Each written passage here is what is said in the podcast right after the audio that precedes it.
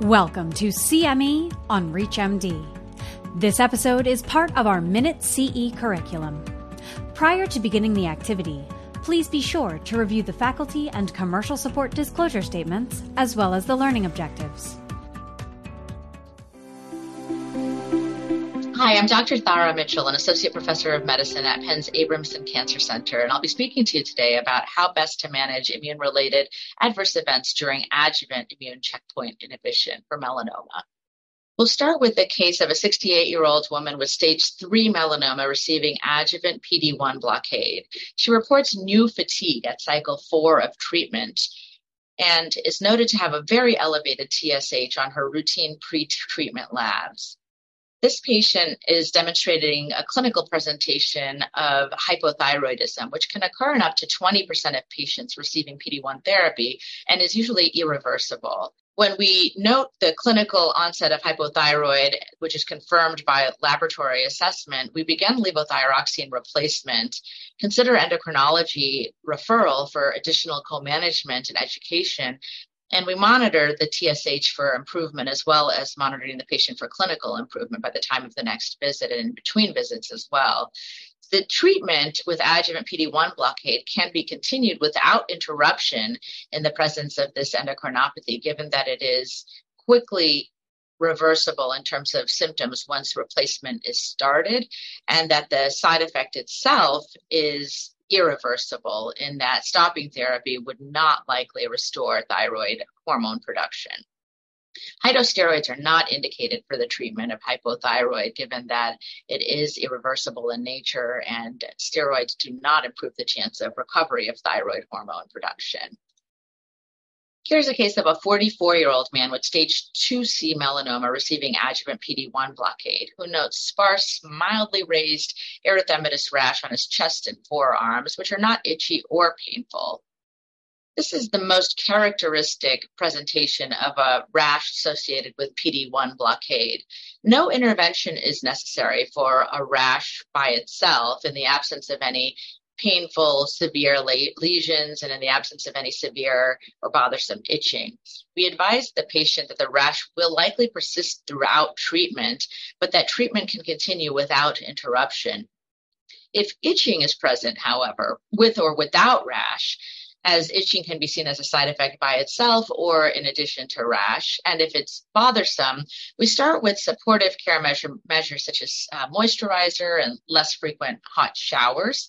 We can escalate to an over the counter strength topical hydrocortisone cream for a particularly bothersome spot treatment of certain areas and escalate to a prescription strength topical steroid if their itching is not relieved by the over the counter strength.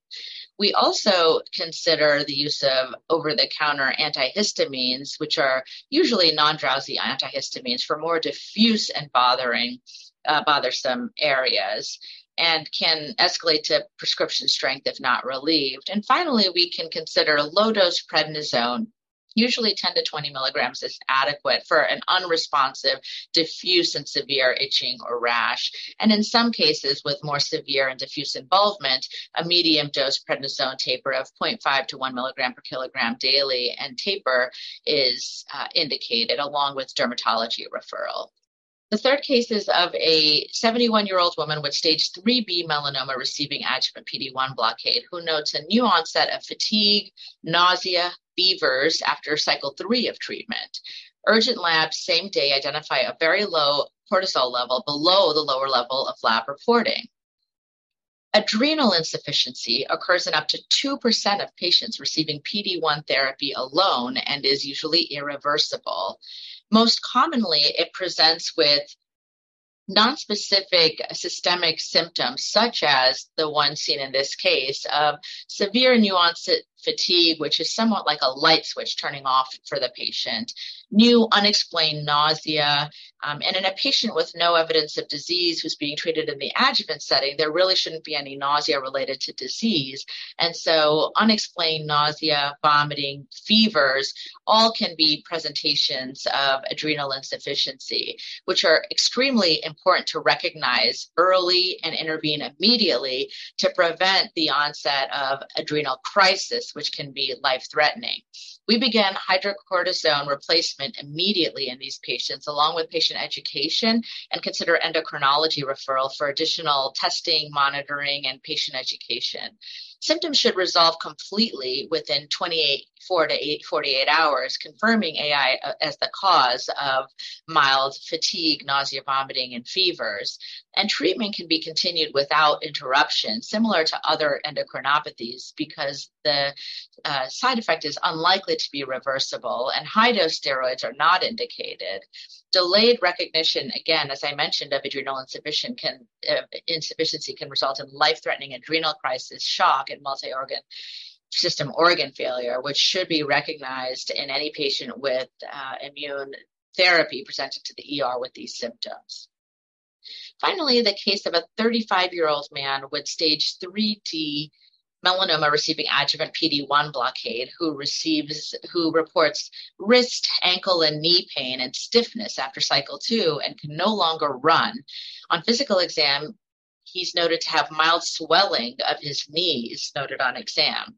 Arthralgias without arthritis occur in up to 15% of patients receiving PD-1 therapy and are usually reversible with stopping therapy. Mild joint pain can generally be managed with observation and or NSAIDs as needed. However, severe pain with swelling, arthritis of joints with decreased functional capacity and decreased range of motion usually require prednisone. Low-dose prednisone can be tried initially as these arthralgias that are severe or arthritis with swelling and stiffness often are responsive to 10 to 20 milligrams per day, but if not responsive to low dose after one to two days, we escalate to the prednisone dose of 0.5 to 1 milligram per kilogram daily and taper, as well as considering rheumatology re- re- referral if not able to taper steroids. Some patients require methotrexate or TNF blockade for ongoing arthralgias long after discontinuing therapy. And for this side effect, we have a low threshold for permanently discontinuing adjuvant therapy. In the absence of active disease, it's reasonable to stop therapy given that this side effect can result in a significant setback in quality of life, well being, and function, as in this case when the patient was no longer able to do his normal exercise or running. In summary, patients should be evaluated with labs, a history and focused physical exam before every treatment cycle of adjuvant PD-1 blockade. The method of communication with the care team must be clear to all patients at all times during treatment, starting with the first dose. They should know how to reach their care team, including nights and after hours and weekend hours. Endocrinopathies are common and irreversible, but do not require treatment interruption or discontinuation. And we have a low threshold for permanently stopping adjuvant therapy in patients who have a decline in quality of life, function, independence due to immunotherapy toxicity, and certainly in patients in which there's an organ threatening adverse event, including acute liver, kidney, GI toxicity, or pneumonitis, any of which can become severe or life threatening. Thank you for your participation.